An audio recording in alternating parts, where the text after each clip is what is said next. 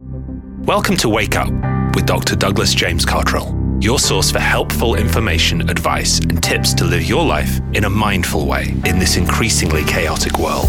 For over four decades, Dr. Douglas has been teaching people how to develop their intuition and live their lives in a conscious way. His news and views of the world tomorrow today are always informative and revealing. To learn more about Dr. Douglas, be sure to visit his website, douglasjamescottrell.com, where you can download self help exercises you can do right in the comfort of your own home. And now here's your host, Dr. Douglas James Cottrell.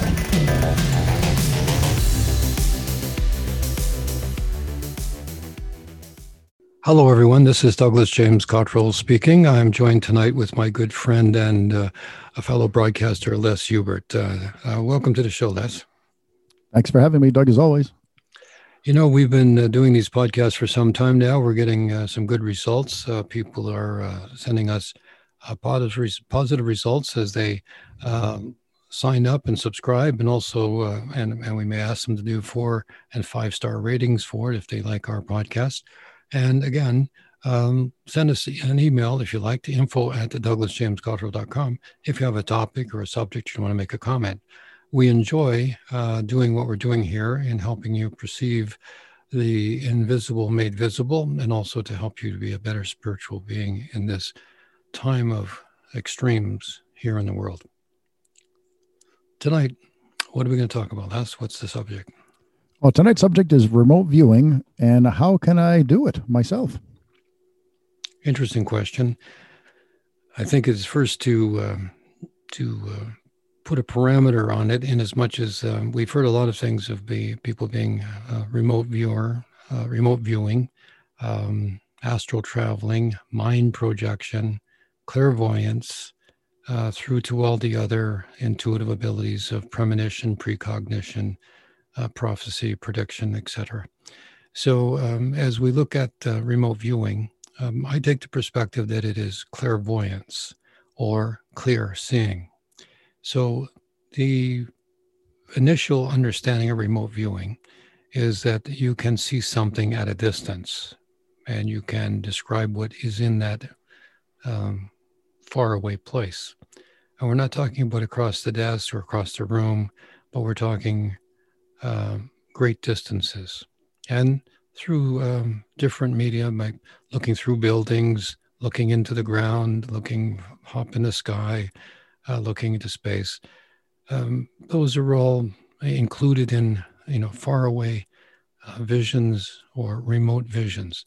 So let's let's try to keep it simple and say remote viewing in the idea of being able to see an object uh, in your mind's eye that is actually in existence somewhere in the world and you're being able to perceive it. Now, it's not going to be like looking with your eyes. It's not going to be like that, you know, clear, um, uh, high digital picture. It's going to be like one of those old black and white ones that are a little foggy and out of focus as you start to develop this ability. This uh, this ability is real. You can see at a distance. And also, in the way I teach this particular clairvoyance, I like to call this a quantum meditation. That as you learn how to do quantum meditation, which is the ability to be clairvoyant and to see things at a distance, you also uh, have the ability to see through time, going back in time and going forward, perhaps describing something that has happened in the past and also looking forward to seeing what something may take place, what is more than likely to take place or probable to take place. In the future, it's probable. In the past, it's definite because it's happened. So try to keep an open mind, my friends, as you're, uh, if you think you have the uh, natural talent or ability uh, to remote view, as it's more commonly called, I would just say it's ESP, extrasensory perception. It is clairvoyance. It's the ability to see with your mind's eye. All of that means a hill of beans in the in the words that are chosen, the titles that are given. What really matters is that you're able to perceive something at will, at a distance, and be able to describe what you see. Now, remember, you're looking, you're observing, you're not thinking. If you're thinking, you're guessing, you're calculating, you're discerning things if you're attempting to think about something. When you're seeing, there isn't much to change. There is an observation, and that's what you're doing. You're observing something at a distance. So be clear about that so that you don't doubt yourself and so that you're not impatient with yourself when you see things that are in your mind's eye that are a little unclear, a little foggy. With practice and with the earnest attempt to look through your mind's eye at something in a distance, you will perceive something. It's like one of those old black and white pictures that are uh, photographs that are developing in a in a photographer's tray. First, it's an outline. Then there's some foggy gray areas, and then as time passes, the image comes together. It becomes in focus, and you see a complete image. Again, first you see foggy shapes, you see grays, blacks, and whites, and then as the picture develops, as you're observing it, it becomes sharp and you can see a very clear image. That, in essence, is what remote viewing is like when you're starting out. Now, you may have snapshots of something, and that can be provoked by somebody saying something to you about something, about an experience, about something else. Somebody was in a recent accident and immediately you say, oh, they were texting. Not because you thought they were texting, but because you could see that their thumb was moving on their cell phone and they were looking down at their at their uh, hand as opposed to looking out the window when the accident or the overturned vehicle occurred. So being able to see that snapshot of something allows you to interpret what you have seen, but it doesn't retake, it doesn't allow you to to add anything to it. You can't develop something else. You are seeing something solid in an instant. And so that's kind of like a, a precognitive thing. It's a view of something because somebody provoked you by saying something, asking a question, usually. The other side of that is when somebody said, Can you locate uh, a missing person? And what you might see is an open field. Then, as you look at the field, you'll see the image develop. In other words, more detail will be added into it. I see a farmer's fence only on the left, but not on the right. I see the hill gently going down to the left. I see something over there in the middle of the field. It looks red and blue. Oh, I see now a pair of shoes. Oh, I see now a windbreaker. I see somebody laying down on their face. And by the way, in the back, I can see some trees and there's some birds flying around in the trees in a very, very weird way. There's a gravel road behind me because I can see the dust coming past my face. So, what you're doing is observing and allowing the location to develop as you're observing so that you're getting more detail. Now, in order to do that, is not to be shocked, not to stop, not to be startled, not to look close like you're drawing your hand up to your eye. Leave the image far away and allow it to develop on its own because you're doing what, my friends? You're observing. So, remote viewing is being able to see something at a distance. And the training of the quantum meditation, as I call it, allows you to see the image become more clear. And then on occasion, it just pops in your mind crystal clear as if somebody was holding up a photograph in front of your face. That is how you do remote viewing. There are other things to do with uh, the meditation state, the breathing, and the heart rate, and those things to calm you down to get away from your intellectual mind and into your intuitive mind, but that's a that's another another day, another another uh, set of explanations for today. Let's understand what remote viewing is.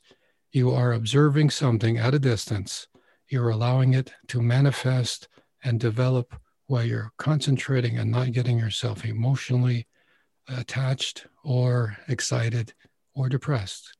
You are just observing. And in a passive way, you'll see with great detail wherever you are sent because you have to be sent. You have to say, go look for this, go find this person who's missing, go find, uh, you know, where, where's my ring? You know, where did I leave my wallet? And as you do this a lot, meaning if you attempt to do it two or three times a day, that's a lot. If you do it once a day and every day, and you become good at it. Don't become too excited because that'll help hold you back. And don't become too despondent or impatient because that will hold you back. You're observing, you're learning in a passive way how to see with your mind's eye, not your vision. Make sense? Wake up, my friends. You can see this. You can do it because many people have done it. I have taught hundreds of people, and I've done this for more than 40 years in the same way that I've just explained to you is a basic step that you can, let's say, decide that you want to do this too. If you can see an image in your mind's eye right now, if you can see a bridge in your mind's eye, doesn't matter what the shape is, everyone will see a different bridge. But if you just saw a bridge in your mind's eye, I can teach you how to do this. Or you can teach yourself. All right, Doug, hold that thought, and we'll be right back after this brief message.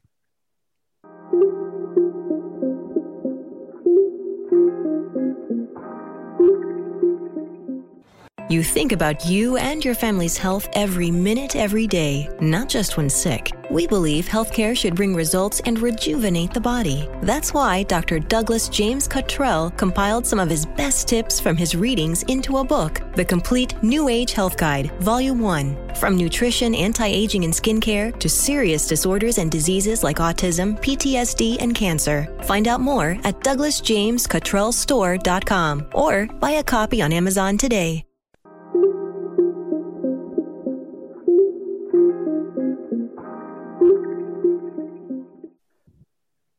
And we're back with Dr. Douglas. Doug, can remote viewing be dangerous or inappropriate? Interesting question, Les. Uh, uh, dangerous in as much as can you see bad stuff? Yes, you can. Um, I'm not sure if it's if it's dangerous to the person um, in any physical way you certainly can see bad things happening to people. Uh, you might be sent to a place where somebody has met uh, um, violence and they've been assassinated.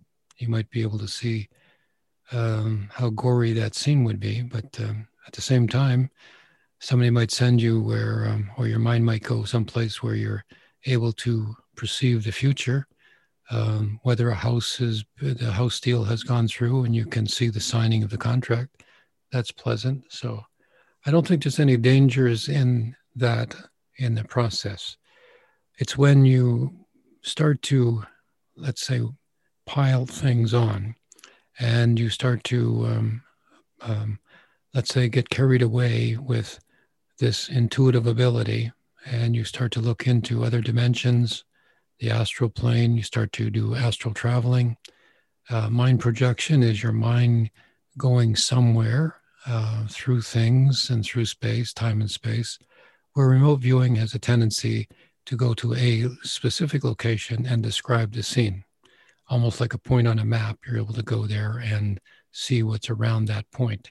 Whereas mind projection allows you to go through things, um, into the ground, through mountains, through steel or trees. Uh, you project yourself, and that can take you, you know, uh, up, up and away. You can go into space. Astral traveling is uh, something where you go into the heavenly dimensions above, and the astral plane is the lowest plane, and it's a, a place where uh, spiritual uh, beings or souls have uh, congregated that aren't aware that they're earthbound or that um, They're not aware of the higher dimensions, which are more loving, graceful, and full of grace, and where the higher interdimensional beings reside. And so people who are stuck in this astral plane kind of hang out with all the, uh, the, the, uninformed people and perhaps those uh, people who have been violent in their earthly lives.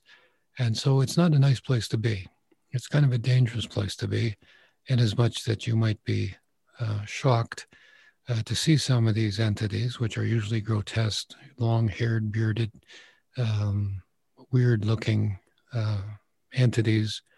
Um, usually they're seen as a head or a face, uh, and they appear in front of you. So uh, it's kind of like, you know, when you're, you're going out the door, uh, you got to walk through the, the thick grass to get to the sidewalk. and as soon as you get to the sidewalk, everything's much better. So uh, these weeds and grass that are in the astral plane, if I refer to them as such, they just have to to go through them. It's not a very dense place in as much as it's a, uh, um, you know broad and wide. It's just a place you go through with your mind. Uh, you can follow, go up, keep going, push these minds, uh, these um, faces or minds out of your way, and just say simply, "Get out of my way or be gone." They leave because they're not supposed to be in front of you. They're they're lost, and if you chase them away that way, they leave. They have to. So in that result, uh, maybe in understanding the different types of mind travel, if I can call it that, in the quantum meditation, there are protective states. There are directions that I teach, and people are prepared for such things.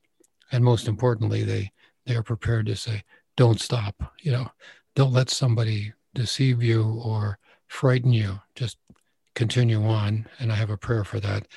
But I don't think really in, in learning how to do remote viewing can be harmful, but you should have a mentor or you should have someone that can teach you uh, and explain because they've been there. People who read about these things in books and they regurgitate other people's writings and they don't have their own experience, they can get you into trouble because they can send you off to, you know, go look for um, you know, somebody who's uh, out there, some spirit out there, and, and you want to, you want to communicate with that spirit. Well, that's that's troublesome because that's mediumship, or it's getting into into a neophyte's perspective. They they don't know what they're getting in touch with. So, on that basis, that's dangerous. But if you have somebody who does it all the time and they can explain it and know what's happening to you, I think you're in, in pretty safe grounds. But again, you're observing and you're attempting to use your own spiritual abilities. And in the beginning, you just might be a little wobbly, but as you practice, uh, you'll be strong and able to do this all the time. Make sense? That it does. Well, thanks again for another great session, Doug. If our listeners have enjoyed this podcast, please consider giving us a four or five star rating. And don't miss out and subscribe today. And please let all of your friends know about the Wake Up. Thank you very much for listening to Wake Up. If you enjoyed this episode, be sure to subscribe so you'll be notified when a new episode is posted. And we'd greatly appreciate your review of our show on iTunes or wherever you get your podcasts to let others know about the great content we're producing. For more about Dr. Douglas's self-development classes, books, and other related products, please visit his website, douglasjamescottrell.com. Until next time, we wish you all of God's blessings, health, wealth, and peace of mind.